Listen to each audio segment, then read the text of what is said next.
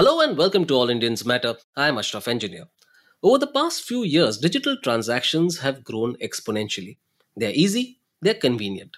For instance, the Bharat Interface for Money Unified Payments Interface, better known as BHIM UPI, but also the Immediate Payment Service or IMPS and the Prepaid Payment Instruments or PPI. So you have a framework for person to person as well as merchant payments, in addition to debit cards, credit cards, National Electronic Funds Transfer or NEFT, and real time gross settlement or RTGS. However, it's the UPI that's on fire and is emerging as the preferred mode of payment for everyone, from teenagers splitting a restaurant bill to rickshaw drivers and vegetable vendors. Payments through UPI accounted for more than half of all digital transactions in India in FY 2021-22, accounting for 52% of the 8,840 crore digital transactions with a value of rupees 126 lakh crore, according to this year's pre-budget economic survey. In FY 2018-19, UPI accounted for only 17% of India's 3,100 crore digital transactions. Let's talk about how UPI has changed financial transactions and by extension, the larger economy. All Indians matter. We have on the show Rohit Taneja, an IIT graduate who founded Decentro to help businesses reduce financial integration time. He co founded his first venture, MyPoolin, in 2015. It was one of India's first social payments platforms and a payments infrastructure provider. MyPoolin was acquired by California based global payments player Wibmo in 2017 which in turn was acquired by Naspers backed PayU in 2019. Welcome, Rohit. Hi, hi, Ashraf. Hi, everyone. Good to be on the show. Rohit, tell us first about how the UPI was conceived and born. Who built it? Why? And when did it launch? Sure, sure. Absolutely. Yeah, it's a fascinating story, actually. Let me start by NPCI first. I think uh, a lot of people are not familiar with NPCI or rather what NPCI really is as a company. Interestingly, a lot of people think NPCI is a government organization. It's actually not a government organization. Uh, of course, it gets a lot of support from the government, but that's not really uh, how it functions. It's actually a for-profit company, you know, founded by the banks or other with banks as the key stakeholders in the organization itself. And there's a special section under which it has been formed, uh, you know, as a for-profit organization. Now, NPCI has been the infrastructure builder for a lot of the financial technology in the country. So if you look at probably the oldest one being NEFT, RTGS, right? And then of course IMPS, which was the flagship product uh, launched somewhere in the mid 2010s, which eventually led to UPI. Now, since UPI and IMPS come from NPCI, NPCI itself has, I would say, a lot of control on how this product gets delivered, who can access, who cannot access, right? A lot of that stuff. From a building perspective, it actually came around, I would say the concept came around somewhere around 2014, 15, which is actually interestingly when I had just started my MyPoolin as well. Uh, coincidentally, we were able to get in touch with some of the right stakeholders in iSPIRT, which were actually thinking about it. So we were able to get, uh, I would say, a first view of, okay, this is how the future can look like. And um, so it came from a think tank, I would say, a think tank which eventually guided NPCI, saying, okay, this is how you, you can build UPI on top of IMPS. Uh, which is also, by the way, something which do, a lot of people don't know. UPI is just an abstraction on top of IMPS. Like it's the same protocol, just a different layer on top. Uh, which is why it was so easy for NPCI, or easier, not so easy, but definitely easier for NPCI to you know, launch it up. So think yeah, that was the first step, and then eventually, of course, NPCI took the flagship. They went ahead with the design implementation, and then of course, a couple of organizations have been very supportive, uh, you know, and the early torchbearers in terms of building it. Like uh, Juspay, for example, uh, helped a lot in the early UPI development.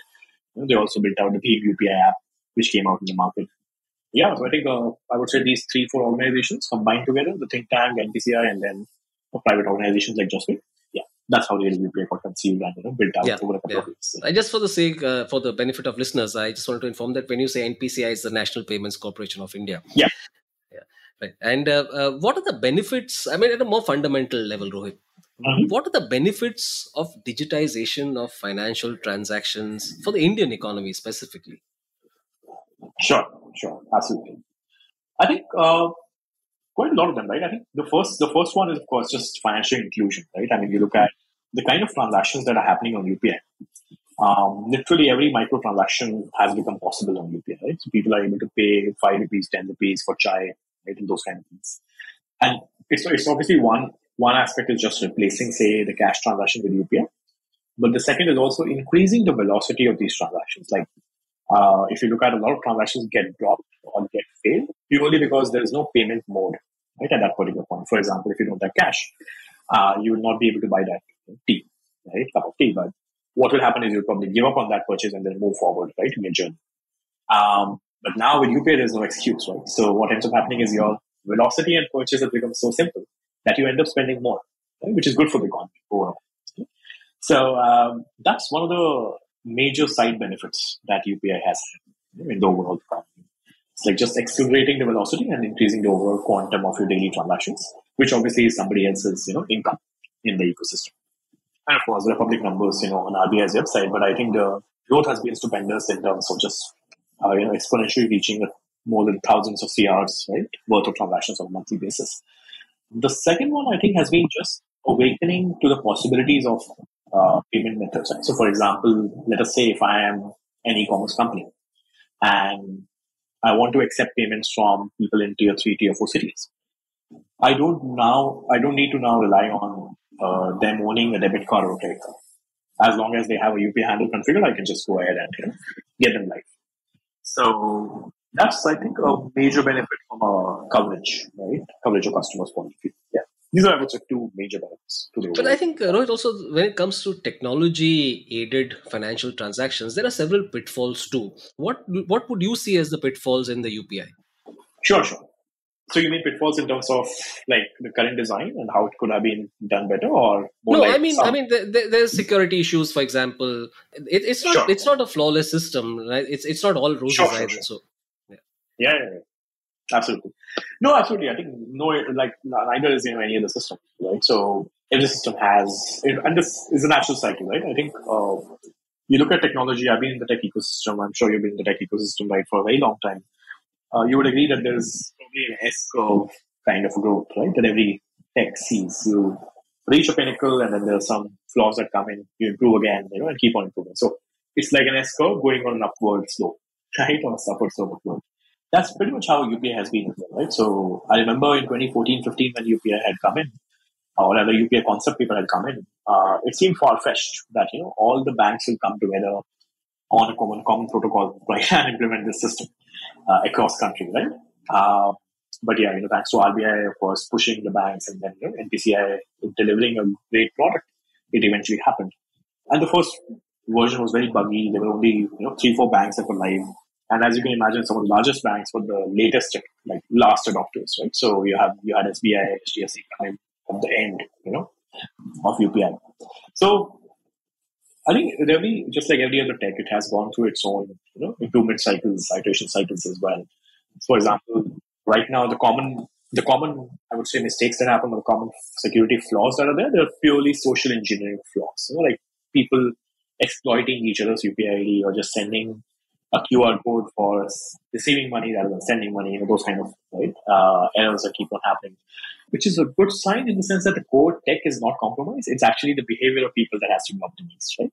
So now it's more about education. Uh, okay, the tech is strong. How do we really educate these people to use it the right way? You know? And uh, same thing, right? Same way we got educated over five, ten years that you should not share OTPs. Same way now people are being educated that hey, you should not share your MPINs, you know, those kind of things. So, so I think it's, it's pretty much those last mile, you know, social, I would say, educational aspects of it. Yeah, that's interesting. Now, uh, Rohit, the UPI is a single ID that allows users to transfer Yeah. money through several apps. Now, have Yeah. we seen such a thing anywhere else in the anywhere else in the world? And uh, how is the Indian service unique? Right. right. Yeah, it's actually one of the earliest. Uh, interestingly, uh, till when UPI came out, we were, I believe, one of the only ones you know, that had the system across the world. Uh, of course, banning the wallets, which is not technically bank to bank. And many countries have wallets, of course, where you can send from you know, just one single identifier, but ultimately the money remains outside the bank. It's bank. Correct. And also with uh, UPI, I think you can use several apps, whereas the wallet you use just Exactly. that wallet. Exactly, exactly, absolutely. So I think that interoperability has been very unique. The closest that comes to mind is probably Singapore now, right? With uh, PayNow, which is what they've implemented. And again, PayNow has been there for a while, but just the interoperability aspect of PayNow, you know, with other apps as well as with UPI. That's something which is fairly unique. So they are probably the second one, you know, in this region to catch up to India. Yeah. Yeah, and I think we just had an agreement with them to have interoperability between UPI and uh, Pay Now. Also, Rohit, uh, COVID would have spurred uh, UPI adoption, wouldn't it? Oh yeah, drastically. I mean, uh, we ourselves, of course, were born in COVID as a company, right? Um, so Decentro started pretty much when the pandemic was coming in three years ago, and uh, got incubated by Y Combinator, you know, raised capital, all that happened during COVID. And yeah, we saw it firsthand, you know, how like how fast the volumes grew, right? And how fast the demand grew. Um, not just on payments, but obviously across the entire banking stack, yeah, for sure. And uh, what are the macro factors driving UPI adoption?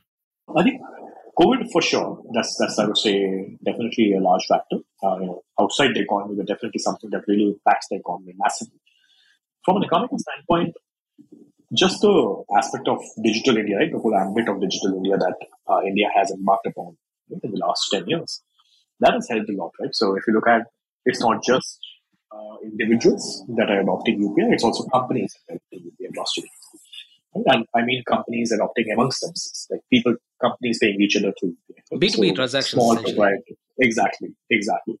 And that gets hidden, right? Consumers are not aware of it. It's like completely a black box for them, but it's a massive, massive industry uh, in the back end. So I think that's one thing which has really spurred UPI. Um, the second is just our, the way our, I would say, political outlook is, right? The way I would say our government is right now emphasizing a lot of these foreign relations, like the way we are making sure that, say, we are put in a good light, right, when it comes to all our neighbors, um, of course, all the other countries pretty much that we meet with, and wherever we have bilateral ties with, which in turn is helping, you know, India after the that, okay, UPI is, like I would say, one of the key innovations to come out right, from the country. And other countries are definitely keen to adopt it, and many of them have praised it publicly, right? I think you might have read Google CEO praising it publicly, right, the US Senate. So that, I think that is setting a very great benchmark for UPI overall. So that's the second major macro effect right, that's happening. And third is the increasing penetration of these uh, cross-border transactions. Right? Cross-border has been, I would say, a very ignored kind of a subject in the sense that it has been a very complex kind of a domain for a long time. But it's becoming simpler by the day. Like today, for example, it's fairly drastically simpler for me, or at least 10x simpler for me to send money to a contact in UK as compared to 10 years ago. Right? And because it is drastically simpler, what's happening is even more people are becoming aware that, okay, hey, this is how the Indian financial ecosystem works, right? which, of course, UP has UPI as at the center of it, right? So, yeah. And you, while you briefly touched upon this, I want you to unpack this a little more. Why is UPI important for the bottom of the pyramid? I think a great way to understand it is with probably an example, right? So let's take a person from the bottom of the pyramid, right? Let's take a migrant laborer who has migrated to Delhi or any one of these tier tier two, tier one cities, and um, yeah, he now has to make transactions you know, using whatever daily wage he gets. Before UPI, the I would say the only two ways of doing it was one, of course, cash, and the second was going to say some banking correspondent, you know, or some direct money transfer agent right, sitting in that city and actually giving him uh, loading the wallet, and then sending money back, right? So there are two aspects. One is, of course, his daily life, and second is him sending money back to his house. And both are equally important for him, uh, you know, from a long-term perspective. With UPI, he's able to solve for both. Right? that's that's why it's so powerful. Right? So one for his daily transactions now, he can literally use, say, an Aadhaar biometric or like, of course, most of the people now have very simple smartphones as well. It's very cheap, right, to own a smartphone. Link through his smartphone directly or ask this DMT agent as well, right, to link his UPI ID or create his UPI ID for him. Uh, and one, and it's a one-time effort, right? So it takes like a few minutes, but once it's done, it's done. And then he's able to literally replace cash, of course, everywhere across the ecosystem. Right? So now he's able to accept money using UPI digitally, pay money UPI locally you know, for his daily life, as well as send money back right, uh, to his house. Um, because most of the remittances are sub one lakh um, so that way, I think now, if you look at it from that perspective, the bottom of the pyramid literally has become independent in the sense that now this person is not dependent on an external party to live his daily financial life. Right? He's like completely independent. He can decide exactly how he wants to run, you know, his money, when he wants to spend, where he wants to spend, and literally everybody will accept you. Right? So he's not limited in terms of scope. and he's not limited in terms of you know, any dependence on uh, like crutch and somebody else. That is what is really empowering you know, for him. That's why it's super important for the bottom the Hmm. Yep. And uh, according to a study by the Center for Economics and Business Research commissioned by ACI Worldwide, now real-time payments resulted in cost savings of 12.6 billion dollars for Indian businesses and consumers in 2021, and this helped unlock 16.4 billion dollars of economic output, which represent as I think 0.56 percent of our GDP, or the output of 2.5 million workers. Talk us through how this efficiency is delivered. I think one is uh, one example which I gave you is you know this uh, the whole domestic money transfer scene, right? So I'll give you an example. So there is uh, we at Decentro, just to give you a very brief view on that, we have APIs, UPI APIs as well, or real-time money transfer APIs, so to say, uh, which allow these domestic money transfer agents to transfer money uh, from bank A to bank B. And uh, the way typically these these DMT agents or banking correspondents work uh, is they accept money into a wallet, say like an intermediary escrow account, and from which the money gets sent right to a destination. Uh, and they make a small cut out of it, which is giving you like convenience you know, of loading your money and sending. Just because now we have real-time payments, they are they don't have to rely on a bank statement or say do a daily reconciliation, which used to consume a lot of manpower. Right? So, give you perspective before real-time payments, this DMT agent or this say shop owner had to call up you know, somebody and check for, hey, has the money come in the next day? Right? That's one. Or which is fairly common in large, especially these uh, trade organizations and organizations with a lot of manpower. They have these accountants which dedicatedly do daily or monthly accounting. Like they literally go through, you know, these sheets, uh, Excel sheets or spreadsheets, and just check, okay, hey, uh, where is the money? Where is it? You know, where is it gone? Um, basically, human accounting, and this consumes not only like manpower, it also consumes resources in terms of money. Right? Ultimately, you're spending money on these guys. Uh, that's that's the I would say number one efficiency that has been taken off the charts, right? So now I don't really need an accounting team, or I don't really need to check my bank statements. You know, ask somebody to check my bank statements. Real time, I know the money has been paid. I get an SMS, or I get a confirmation on my application. Right? So that's that's really how this efficiency is getting delivered, both on a consumer level as well as a business. Okay? Now you can extrapolate this at say large aggregate e-commerce transactions. Let us say you know we are Amazon or Flipkart. Now, an Amazon or Flipkart before real-time payments had the same problem. And so they also had to wait for say card settlements to come in in the next day. Right? And they also have like done massive accounting team just waiting for this reconciliation to be completed. Uh, and by the way, reconciliation is um, like such a huge problem that people, like literally large e-commerce companies, most of them have shared it publicly as well. They bleed money on a monthly basis due to purely poor reconciliation. You know, like money got missed out and it never got reconciled properly, and then somebody has extra and somebody was got less. You know? These are things which real-time problems solve for. So real-time payments solve for. Yeah.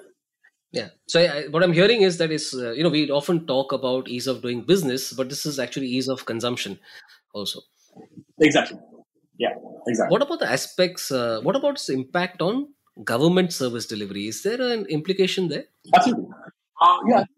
Subsidies is a great example there, right? So, um, so we've talked about this private side now from a subsidy perspective, right? The same, if I take the same migrant labor example, uh, just him receiving that capital into his account right, has become so simple that he just needs to give his identifier, either UPI ID or the Aadhaar number. If he's say using the Aadhaar enabled payment system, which is also a great, uh, pretty much real time money movement enabler. So, given that that has become like from a, from a consumption standpoint on the private side, similarly on the receiving standpoint uh, from an from a subsidy side, right? It is almost equivalent to just say remembering one single ID and sharing to the government that okay, hey, everything that I need can just be sent to this particular ID and can be sent to this particular account. Uh, and for the government, again, the reconciliation from a you know, uh, month-end standpoint or a daily standpoint becomes equivalently simple as well. Right? That's the efficiency that's coming in, yeah, on the subsidy level as well. Now, what about the sensitivity of the individual's information, privacy concerns? I know we touched upon that briefly earlier, but if you could detail that a bit. Yeah, actually, I think UPI, if you look at it, right, the good thing is it does not expose your uh, account number or say the mobile number directly. Right? So most people confuse it, you know, by thinking that okay, UPI actually is making it easier for hackers to access you. Right? It only makes it easier if you know you're not smart enough to figure out okay how to share, for example, then you know how to use your? So as long as you follow the basic hygiene practices in terms of just maintaining your account, that's it. That's all that is required from a security standpoint. For example, if I do a peer-to-peer transaction with you right now, I think the only thing that you will see in your uh, receipt will be my name and my UPI ID, right? And that does not like allow anybody to do anything with my account. It just allows people to send money. Uh, and it's the bare minimum personal information right, that can be shared uh, from an individual standpoint. Uh, as compared to a bank transfer, right? In a bank transfer, you actually are able to make out the full bank account number as well, right, of the person. So I think that way, as I said, right, since it's an abstraction built on top of IMPS protocol, it actually is exposing less information at a personal level. And that's why it's actually more secure, yeah, from a security standpoint. Rohit, it is estimated that India's digital payments industry will grow to more than 300% of its current size by 2025. What do you think that landscape will look like? I think 2025 is fairly close, right? So if you look at it, the key thing that's going to be prominent, right, in the next two years. One is, of course, just people adopting UPI more and more, which is already happening. Interestingly, it's also happening across instruments. Like, for example, a lot of people not aware that they can now link their overdraft account or loan account as well, right? Or say a credit card, right? So starting with RuPay credit card, you can actually link your credit card to a UPI What that means is I can actually use the same UPI instead of swiping my credit card, right? and still get the benefits of the pay in the backend. So it's almost as good as credit on UPI through a different channel. Um, so I think this is going to be increasingly common. Like this is one major trend which I see that is people adopting credit on UPI or like more form factors on UPI as compared to simple UPI savings, right, which is already happening for a while. Uh, UPI AutoPay is a great example there. So people subscribing to say newspapers, to your you know regular Doodwala, you know, iron guy, utility bills, any regular, exactly right. Uh, just subscribing to pay autopay and then forgetting it. Just the money gets keeps on getting doubled, right? So I think that's another level of convenience that's going to like become so common in the next two years. And then I think the third thing which will be very interesting is, of course, depending on how fast countries adopt it, but uh, using this UPI say abroad. Me actually using UPI in Singapore, in France, you know, in Egypt, wherever. Yeah, that's going to become increasingly common as well. Mm. So almost like a global, you know, payment system. Yes. that you. Absolutely. So I want to actually come back to the bit about rural India, and this time I just, just want to shift the question a little bit. Sure. Is UPI changing the way rural India accesses banking and financial services? Uh, if yes, how? And if not, how do you see it happening going forward? It is, but not at the pace at which we think it is. so I think, of course, we covered the examples of you know how the migrant labor benefits from it. But if I look at, say, a regular rural, like rural person who's sitting at home, sitting in his village, and going about his daily life, for him to really get impacted by UPI, he has to first, of course, get educated you know, on say how to adopt it in the first place. And that's where the government and, of course, uh, RBI and PCI have pushed a lot in terms of multiple methods of adopting UPI. Right? So, for example, one is the common method that you, know, you and I know, which is just downloading an app, setting it up on the phone, using your debit card, etc. It's easy for us because you know we have been using these kind of apps for a while, but it's not easy for somebody in the rural India. And that's where either they have to say be assisted in that journey, and that's where DMT agents help out. Right? So there are a lot of these DMT agents, banking correspondents, uh, and even the local bank RMs, which actually help these consumers you know, access UPI, set up UPI for the first time. Uh, so that's definitely a, an uphill climb. It's not it's not going to be, I would say, like a hockey stick. You know, when it comes to rural India, it's going to take a while for them to get used to it because it's like it's a completely new form factor you know, for them. The second way they're help, they're getting help is the Aadhaar enabled payment system. You know, just like using Aadhaar, registering for UPI, you know, then accessing it. So these are two form factors. But once the form factor is done, the second thing which is critical, which really makes sure that UPI gets embedded in the daily life, is your habit. Like how habitual are you, you know, in using UPI, and what's the kind of daily spend you do, right? And that's where the uphill climb, of course, is longer because once you do that, like there are not many avenues in the rural you know landscape to actually use UPI. So of course, unless they actually go outside you know, to a city and then they have to pay somewhere, uh, or they're shopping for something, which is again not that common yet. So unless those side services increase, which is your consumption, spending, you know, avenues increase, uh, it will take a while, you know, for UPI, of course, to get penetrated at that level. So it's going to be like a chicken and egg situation, and that's where it's very important for both sides. You know, I would say the cycle to move together. The spending avenues have to reach there, and as well as you know, these pushes from adoption or the, the form factor of you know just adopting UPI has to be there as well. Yeah, it has to go hand in hand. That's that's how it is.